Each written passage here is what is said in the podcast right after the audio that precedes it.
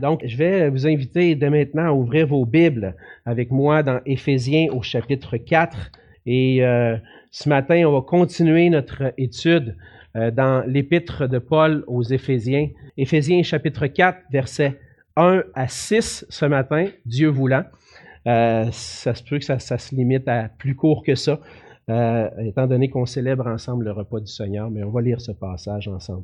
Éphésiens 4, les versets 1 à 6. Je vous exhorte donc, moi, le prisonnier dans le Seigneur, à marcher d'une manière digne de la vocation qui vous a été adressée, en toute humilité et douceur, avec patience, vous supportant les uns les autres avec amour, vous efforçant de conserver l'unité de l'esprit par le lien de la paix. Il y a un seul corps et un seul esprit. Comme aussi vous avez été appelés à une seule espérance par votre vocation. Il y a un seul Seigneur, une seule foi, un seul baptême, un seul Dieu et Père de tous, qui est au-dessus de tous, et parmi tous et en tous. On va se courber dans un mot de prière. Oui, Seigneur notre Dieu, on vient devant toi ce matin pour entendre ta voix, entendre ta parole, pour recevoir euh, cet enseignement qui, euh, qui nous vient de toi, pour parler à nos cœurs, Seigneur, et pour euh, nous édifier, pour nous fortifier dans notre foi, pour nous aider, Seigneur, à grandir à l'image de Jésus-Christ et pour que nous puissions vivre comme une Église qui est transformée par toi, qui vit pour toi et pour ta gloire.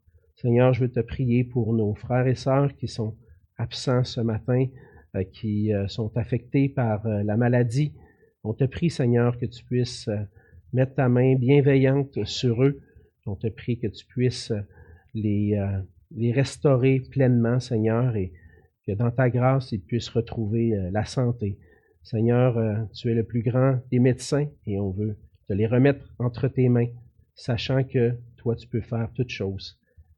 Et qu'à travers ces, épreuves, Seigneur, tu puisses continuer de les fortifier en toi, que tu puisses, comme on l'a vu la semaine dernière, qu'ils puissent être puissamment fortifiés par ton esprit dans l'homme intérieur et que Christ puisse habiter dans leur cœur par la foi. Et Seigneur, c'est notre prière et euh, que tu puisses bénir ce temps ensemble ce matin.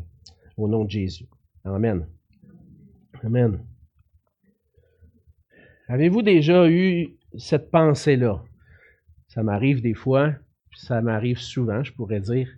C'était donc bien mieux dans le temps.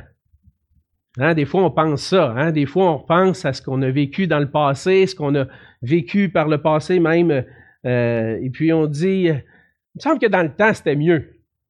Notre monde change et puis on réalise qu'il y a tellement de choses qui changent autour de nous qu'on se dit, on ne se reconnaît plus. Hein? On vit dans un monde où même des fois, on ne se reconnaît plus. Il me semble que c'est plus comme avant. Depuis un peu plus d'une centaine d'années, le portrait de notre société a beaucoup changé. Il y a plusieurs facteurs qui ont changé ça. Il y a eu l'industrialisation, les découvertes technologiques qui ont contribué à une chose, je crois, à une chose en particulier, c'est à l'individualisme qu'on retrouve aujourd'hui dans notre société. De plus en plus, notre société est individualiste. Les familles, qui autrefois étaient unies en grand nombre, qui s'entraidaient, on laissait place à des familles éclatées, à, un plus grand nombre de personnes qui ne considèrent plus la famille comme important. Demandez aux jeunes, je vais dire comme ça, un peu plus jeunes que moi aujourd'hui, tu aspires-tu à te marier puis avoir des enfants? Mais vous, allez rapidement vous rendre compte que de moins en moins, les jeunes aspirent à cette idée-là d'une famille. Les statistiques le confirment aussi. Selon le recensement au Canada en 2021, la proportion des foyers avec une personne vivant seule dépasse maintenant toute autre catégorie. Donc, aujourd'hui, au Québec, 35% des foyers sont composés d'une personne vivant seule. Et ça, c'est 7% de plus que le reste du Canada. Donc, la montée de l'individualisme est évidente dans notre société, puis on réalise qu'elle peut avoir aussi son effet sur l'Église locale. De plus en plus, les chrétiens croient qu'ils peuvent vivre leur vie chrétienne seuls, sans nécessairement appartenir à une Église locale. Pour plusieurs raisons, certains n'ont jamais connu ou même ont abandonné l'appartenance à une Église. Certains ont tellement connu de situations désolantes, des conflits, qui ont fait en sorte qu'ils ne croient plus nécessairement qu'il est nécessaire d'être membre d'une Église. Plusieurs remettent en doute même le fait que Dieu enseigne dans les Écritures la place centrale de l'Église locale dans la vie du croyant. Pourtant, s'il y a quelque chose qui est clair dans le Nouveau Testament, c'est l'importance qu'accordait la première génération de chrétiens à la vie en Église, la vie en communauté. On n'aura pas le temps d'aller le lire ce matin, mais allez lire Acte 2, 46, 42 à 47. Et vous allez voir que les premiers chrétiens se tenaient ensemble, qui avaient une vie qui était unie. Est-ce que ça vous est jamais arrivé d'être découragé par rapport à l'Église? De penser que l'Église est devenue trop compliquée. Les relations deviennent trop compliquées. À quoi bon? Peut-être qu'il serait mieux que je reste à la maison. Peut-être qu'il serait plus édifiant pour moi d'écouter la célébration sur YouTube de choisir une meilleure église, même si elle est à distance. Avoir un meilleur enseignant, un meilleur prédicateur, puis rester à la maison, puis vivre ma foi avec moi seul. Peut-être qu'il serait mieux pour moi de ne pas trop m'impliquer, puis de rester low profile. Ça vous est déjà arrivé?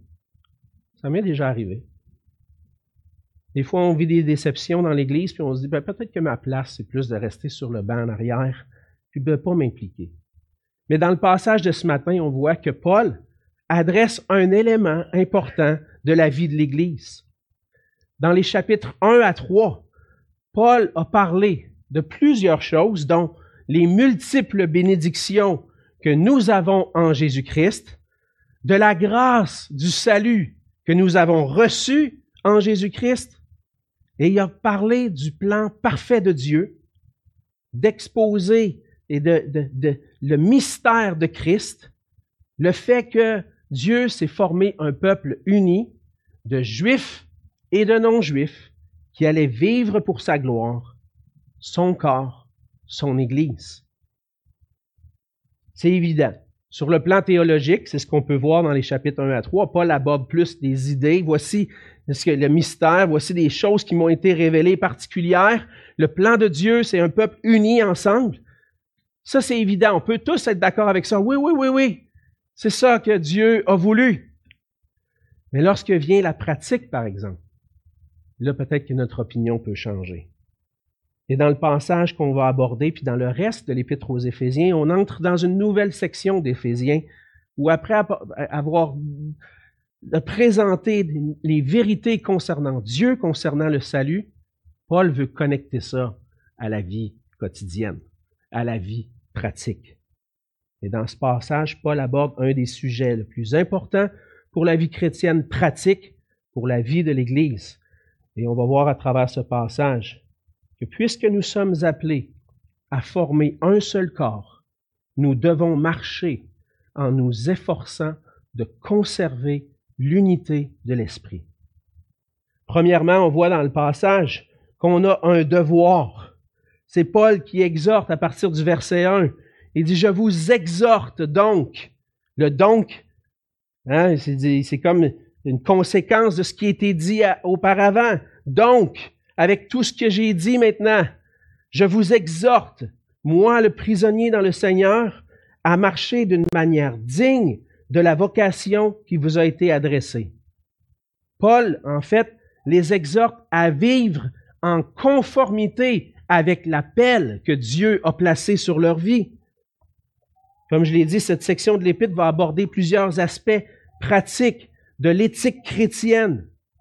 La vie pratique qui est fondée sur cet appel. Dans le chapitre 1, on a vu ensemble que Dieu nous a élus avant la fondation du monde. Il nous a choisis pour un but, pour célébrer la gloire de sa grâce. Dieu nous a choisis et Dieu nous a appelés, il nous a prédestinés à être ses enfants d'adoption pour célébrer la gloire de sa grâce. Il nous a élus, il nous a prédestinés, mais il nous a aussi appelés. Et au chapitre 2, on voit qu'on a été sauvés par grâce qu'on a été créé en Jésus-Christ pour de bonnes œuvres que Dieu lui-même a préparées d'avance pour nous. Ensuite, on voit que Jésus, qu'en Jésus-Christ, on forme un seul peuple, un seul corps. Donc, en résumé, on peut dire qu'on est appelé à vivre comme un seul peuple. Mettre ça en pratique dans notre vie. Vivre comme un seul peuple pour la gloire de Dieu en, en, en accomplissant les œuvres que Dieu a préparées d'avance pour nous. Et ça, ça se passe au sein de l'Église locale. Paul exhorte les, les, croyants à vivre en conformité avec cet appel et avec leur nouvelle identité. Une manière digne de cette nouvelle identité. C'est ce que Paul dit, à marcher d'une manière digne de la vocation qui vous a été adressée. Vous avez été appelés par Jésus-Christ, vous avez placé votre foi en lui, vous vous êtes unis à lui par la foi. Maintenant, marchez de cette manière-là. Et puisqu'on a été appelé par Dieu, qu'on a été unis à Christ, maintenant, on doit marcher, marcher conformément à cette nouvelle identité, à cette nouvelle nature. Pour illustrer un peu cette idée-là, on voit souvent à la télévision, euh, à chaque deux ans maintenant, les Jeux olympiques. Hein? On voit des athlètes qui, qui performent. Et puis qu'un jour, un athlète euh, a décidé de dire, je vois que j'ai du talent dans tel domaine, je vais me consacrer à ça. On prend l'exemple, par exemple, d'un athlète au patinage de vitesse. Patinage de vitesse, ça demande beaucoup d'entraînement. Et puis, lorsqu'il a accepté cet appel-là de dire, je vais être un athlète pour gagner aux Jeux olympiques, ça a changé sa façon de vivre. Il n'a pas continué à vivre comme avant. Donc, on va aller faire le party le vendredi soir, on va faire la grosse fête, non, il n'a pas dit non plus, ah, je peux me coucher à l'heure que je veux, puis me lever à l'heure que je veux. Non, la vie a changé complètement. Il y a un horaire strict à respecter pour s'entraîner. La personne a décidé de devenir athlète. Elle doit suivre une hygiène, une diète stricte, se présenter aux entraînements au quotidien. Sa décision, cet appel-là à être un athlète, a changé sa vie, sa manière de vivre, parce que c'est plus comme avant. En réalité, lorsqu'une personne décide, de poursuivre ces objectifs-là, ça va avoir un impact sur toute sa vie. Sa vie n'est pas une vie normale. De la même façon, il nous faut réaliser que puisque nous avons été appelés par Dieu, nous devons maintenant marcher à l'exemple de Jésus-Christ. La vocation qui nous a été adressée, c'est l'appel d'une vie complètement différente. On vit plus comme avant. Je ne suis plus le même Alexandre qu'avant. Parce que Jésus m'a transformé, j'ai une nouvelle identité maintenant et je dois vivre conformément à cette identité-là. Avant, j'étais dans les ténèbres. Maintenant, je suis un enfant de lumière. Avant, j'étais un enfant de colère. Maintenant, je suis un enfant de Dieu. Avant, j'étais sans Christ. Et maintenant, je suis uni à lui. Ça a fait toute une différence dans ma vie. Ça a tout changé ma vie, en fait. Ça va changer ma vie au quotidien aussi. On doit réaliser que cette nouvelle identité-là, d'être uni à Jésus-Christ, a un impact profond sur notre façon de vivre. Et on doit vivre maintenant dans le but de glorifier Dieu en étant saint et irréprochable devant lui. Dans les chapitres 4 à 6, comme je l'ai mentionné, on va voir que vivre dans la sainteté, comme cet appel que le Seigneur place sur notre vie, ça demande des efforts considérables. Ça demande une hygiène et une santé spirituelle qui nous prépare pour le combat. Parce qu'on va être soumis à un combat spirituel. Je dois veiller sur mes pensées. Je dois maintenant veiller sur mes désirs, les désirs de mon cœur. Je dois veiller sur mes attitudes sur ma façon de gérer mon temps, mes finances. Parce que maintenant, j'appartiens à Dieu, j'appartiens à Jésus-Christ. De la même façon que le Seigneur me demande d'avoir une vie transformée, Maintenant, je dois vivre l'unité dans le corps de Christ. Et ça va demander des efforts. C'est pour ça que, dans le fond, ce que Paul adresse, il dit, je vous exhorte à marcher d'une manière digne de la vocation qui vous a été adressée. Et ensuite de ça, il nous explique comment accomplir ça. À partir du verset 2, il va nous dire qu'il nous faut maintenant cultiver les attitudes qui conservent l'unité chrétienne. Nous devons marcher. On pourrait prendre un message pour chaque mot qui est dans, ce, dans ces versets-là. C'est tellement riche. En toute humilité et douceur, avec patience, vous supportant les uns les autres avec amour, vous efforçant de conserver l'unité de l'esprit par le lien de la paix.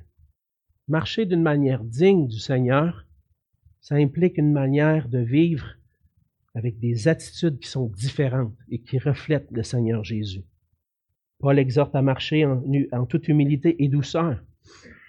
L'humilité, c'est l'attitude qui nous amène à avoir une juste vision de nous-mêmes.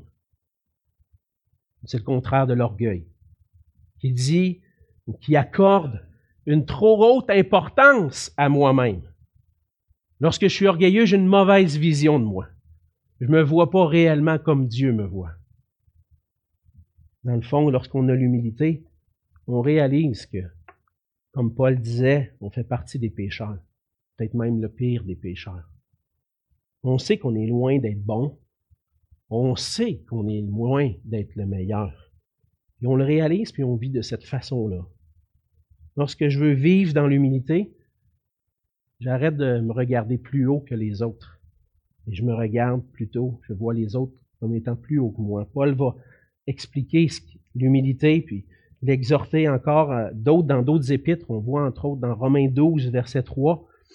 Paul va exhorter en disant, par la grâce qui m'a été donnée, je dis à chacun de vous de n'avoir pas de lui-même une trop haute opinion, mais de revêtir des sentiments modestes parce que là, ça va avoir un impact sur la vie de l'Église. Et on ne lit pas tout le passage dans Romains 12, mais c'est directement connecté avec la vie de l'Église, encore une fois, avec les dons en particulier. On pourrait penser, ah, moi, le Seigneur m'a donné des dons. Mes dons sont plus importants que ceux des autres. On devrait me reconnaître, moi, dans l'Église.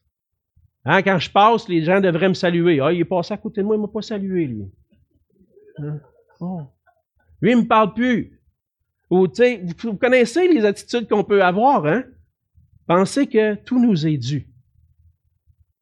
Avoir une trop haute opinion de nous-mêmes, c'est contraire à ce que le Seigneur nous demande, à l'humilité. Il nous demande de revêtir des sentiments modestes. Tout n'est pas dû à toi. Toute la gloire est due à Dieu. Puis lorsque tu manques d'humilité, que tu agis par orgueil, tu es en train d'enlever la gloire à Dieu. Dans Philippiens 2, encore un verset qu'on connaît bien, 3 et 4, que l'humilité vous fasse regarder les autres comme étant au-dessus de vous-même. Que chacun de vous, au lieu de considérer ses propres intérêts, considère aussi ceux des autres. Et on pourrait aller dans tout l'exemple de Christ dans Philippiens, qui a été notre modèle d'humilité.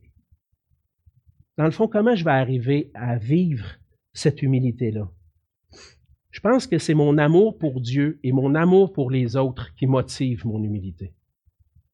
Si, je me, si mon cœur est entièrement à Dieu, que je suis soumis à Dieu, que je m'humilie moi-même devant Dieu, puis que j'aime mes frères et sœurs en sorte que, hey, je veux prendre soin d'eux, je veux les aimer. Est-ce que je vais être là, me dire, hey, c'est moi qui, c'est d'attirer les regards vers moi? Non, je vais avoir un cœur tourné vers les autres. Je pense que l'amour nous motive à, être humble. Si c'est l'amour qui m'anime, je vais rechercher l'intérêt de l'autre en premier. Non, non, non, pas, moi. Laisse faire moi. Je veux être là pour toi. Je veux t'aimer. Je veux te montrer combien tu es important à mes yeux. En d'autres mots, c'est l'autre et non moi-même qui a une valeur particulière à mes yeux. Changer, ça transfère. Hein? Des fois, on a tendance, naturellement, d'avoir beaucoup de valeur, nous-mêmes. Mais lorsque cette valeur-là est transférée sur l'autre, Ça m'amène à l'humilité et à vivre cet amour. L'amour me pousse à vivre dans l'humilité. Et dans ce passage, ce que Paul souligne, c'est que l'humilité conduit à préserver l'unité. La douceur, on voit ensuite qu'il dit la douceur, parce qu'il va mentionner en toute humilité et douceur. La douceur, c'est le contraire d'être dur. Lorsque je m'approche de quelqu'un, j'ai quelque chose de sensible à lui dire, il ne sera pas d'un tempérament violent, mais plutôt tendre et paisible, peu importe ce que je vais lui dire, celui qui est doux. Des fois, ma femme me fait des reproches. Je ne suis pas toujours doux. Je ne suis pas toujours attentif, humble. Tu des fois, la femme, met le doigt sur le piton, là, tu sais, puis elle sur le bobo, là. Tu le sais que tu as ce bobo-là. Il par orgueil, des fois, tu vas dire, je fais mes efforts, puis, tu sais, puis, euh, il me semble, tu devrais voir ça, que je fais des efforts, toi aussi, là. Hein? Pourquoi tu pointes tout le temps sur ce bobo-là? On réagit durement. Plutôt que de dire, ben, t'as raison, mon amour. C'est difficile pour moi. J'ai de, la, difficulté avec ça. Veux-tu prier pour moi? Veux-tu qu'on prie ensemble pour moi, pour que le Seigneur me change? Hey, ça fait toute la différence, hein? Un esprit humble et doux. Ce que le Seigneur nous demande. Avec quelqu'un qui est doux, je sais que je ne me ferai pas recevoir avec une brique puis un fanal, hein? Une expression québécoise. De savoir que lorsque je vais aller le voir, je sais que je ne ferai pas un coup de brique d'en face. Avec la douceur, ça nous permet, la douceur, de garder l'unité et la paix entre nous, puis on se sent libre de partager, d'échanger. Ça va m'arriver des fois d'avoir des, choses à, adresser. On, a des situations des fois qu'on vit dans l'Église, des conflits, puis des fois on a besoin de discuter, puis de discuter, d'aller dans les choses vraies, comme on dit, dans, la profondeur des choses. Si on a un esprit humble et doux et paisible, on va avoir, de la transparence entre nous. On ne mettra pas de masque. On va être vrai. on va apprendre à, se le dire de la bonne façon, de reprendre la bonne façon, puis de s'encourager. Pas pour pointer les défauts, mais pour s'édifier, pour garder l'unité. On marche d'une manière digne du Seigneur lorsqu'on marche dans l'humilité, une humilité qui se manifeste par la douceur. Paul va continuer en disant, en toute humilité et douceur, avec patience, vous supportant les uns les autres avec amour. Lorsque on parle avec patience, c'est cette attitude-là qui amène à supporter les circonstances avec un cœur disposé à supporter. Les épreuves peuvent être difficiles, elles peuvent être des fois longues, et j'accepte quand même de les supporter. La patience, c'est cette attitude qui anime mon cœur quand j'aurai le goût de dire, je suis tanné, je suis plus capable.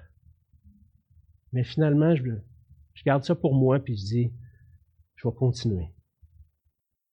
La patience vient lorsqu'on a besoin d'être patient. Elle peut s'exercer quand on est au bout. Quand on est au bout.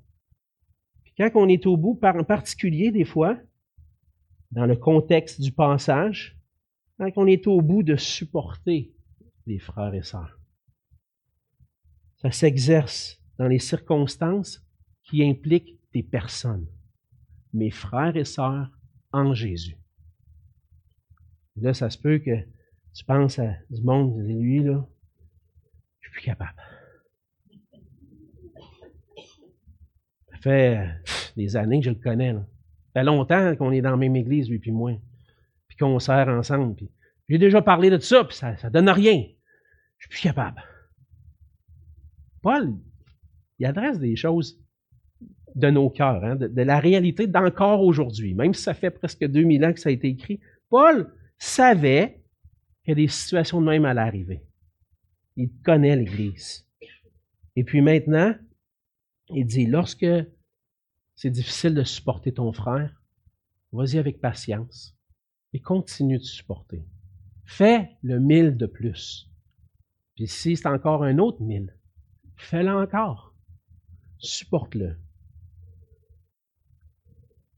Puis en réalité, lorsque je supporte, je prends le temps de supporter les uns les autres avec amour, je veux me placer dans la peau du Seigneur. Quand j'aime réellement quelqu'un de l'amour de Christ, je vais l'aimer, le, supporter comme Christ. Combien de fois le Seigneur a été patient envers moi? Qu'importe ce que j'ai pu dire ou faire, le Seigneur a toujours été patient et fidèle avec moi parce qu'il m'aime. Je sais que en Jésus-Christ, peu importe ce que j'ai pu dire ou ce que j'ai pu faire, j'ai un accès au trône de la grâce. Un Père qui m'aime, qui est prêt à me pardonner. Et là, ce que Paul est en train de dire, c'est l'amour qui est entre vous devrait vous amener à vous supporter avec patience, à continuer même quand c'est difficile. On marche d'une manière digne du Seigneur lorsqu'on cultive l'humilité, la douceur, la patience, la, patience qui supporte avec amour. Et on doit, pour ça, mettre tous nos efforts à conserver l'unité de l'esprit par le lien de la paix. Cette attitude de marcher d'une manière digne, revêtue d'humilité, de douceur, de patience, d'amour les uns envers les autres, pour se supporter, va contribuer à notre unité, l'unité de l'esprit. Et dans le fond, ce que le Seigneur veut à travers ça, ce que le Seigneur veut manifester à travers cette unité de l'esprit, il veut manifester un peuple uni en Jésus-Christ. Il est en train d'accomplir son plan à travers ça.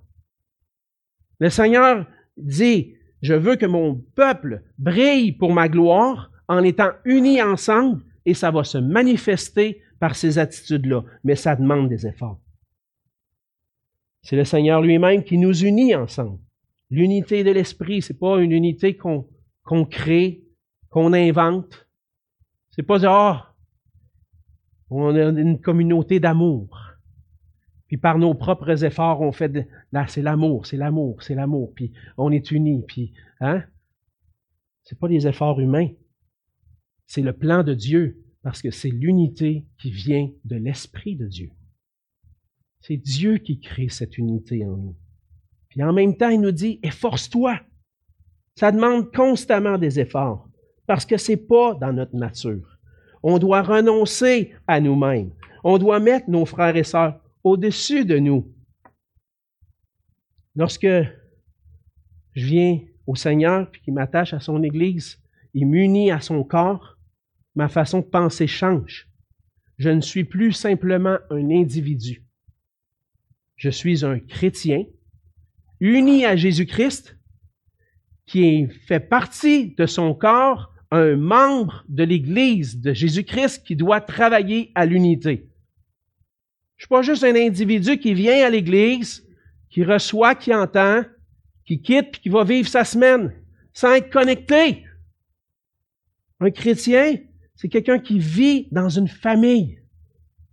C'est pour ça qu'on accorde l'importance à devenir membre de l'Église. Est-ce que tu fais partie de la famille?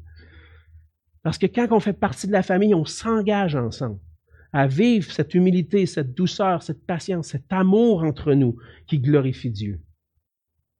Et cet amour, cette, unité qu'on vit ensemble par le Saint-Esprit, c'est ce qui nous lie ensemble et qui nous rend ensemble dans la paix.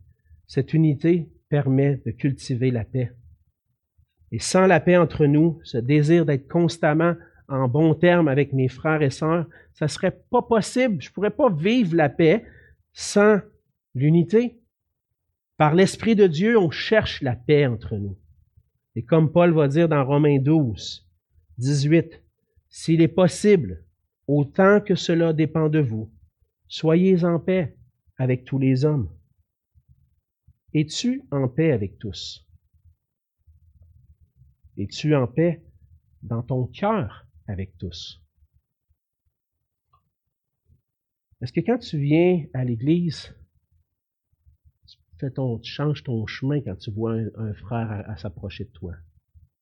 Ben, ça va arriver. Ah, lui, ce matin, pas le goût d'y parler. On va sortir par là je ne le croiserai pas. Si c'est le cas, pourquoi? Pourquoi? Quand le Seigneur nous demande de conserver l'unité de l'Esprit, ça demande un effort. Puis cet effort-là, il est possible parce que Dieu le crée en nous. Et on va continuer de voir le reste du passage dans deux semaines, parce que la semaine prochaine, c'est Pâques. Et puis, comme vous voyez, je n'ai pas eu le temps de passer à travers, mais on va le continuer. Parce que tout ce que l'exhortation de Paul est fondée sur une réalité, des réalités importantes qu'on a besoin de considérer ensemble. On veut travailler ensemble, frères et sœurs, à l'unité de l'esprit, en toute humilité. Et si tu es ici ce matin, peut-être que tu dis, ouais, j'ai du travail à faire. J'ai du travail à faire sur moi-même, sur mon propre cœur, pour être humble, pour être patient, pour être doux. Et peut-être que le Seigneur met en lumière aussi une situation où ce que tu dis, je ne suis pas vraiment dans l'unité avec mon frère. Est-ce que le Seigneur est en train de mettre en lumière dans ton cœur un devoir à faire cette semaine? Si tu vois que le Seigneur t'interpelle ce matin, écoute sa voix. Obéis à sa parole. Laisse pas ça dire OK, c'est bon, je, je vais m'en occuper plus tard. Donc, le Seigneur nous demande maintenant d'être en paix avec tous. Et on veut être une Église qui brille pour la gloire de Dieu, une Église qui vit réellement l'Évangile en travaillant à conserver l'unité. Soyons ensemble, Seigneur. Euh, frères et sœurs, c'est ma prière au Seigneur. Soyons ensemble, unis pour sa gloire. Prions. Seigneur notre Dieu, merci pour ta parole.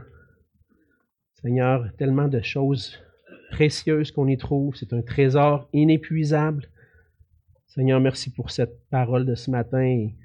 on te prie, Seigneur, que tu puisses, par ton esprit, produire en nous le, fruit que tu veux produire, le fruit de l'unité. Seigneur, qu'on puisse être une Église unie ensemble comme une famille, prêt à s'aimer, s'entraider, se supporter avec humilité, douceur et patience. Crée en nous, Seigneur, ces attitudes par ta grâce, par ton esprit. Et bénis ce temps qu'on va avoir ensemble dans la communion, à prendre le repas du Seigneur. Seigneur, ramène-nous à toi, ramène-nous à la croix. C'est dans le nom de Jésus que je te prie. Amen.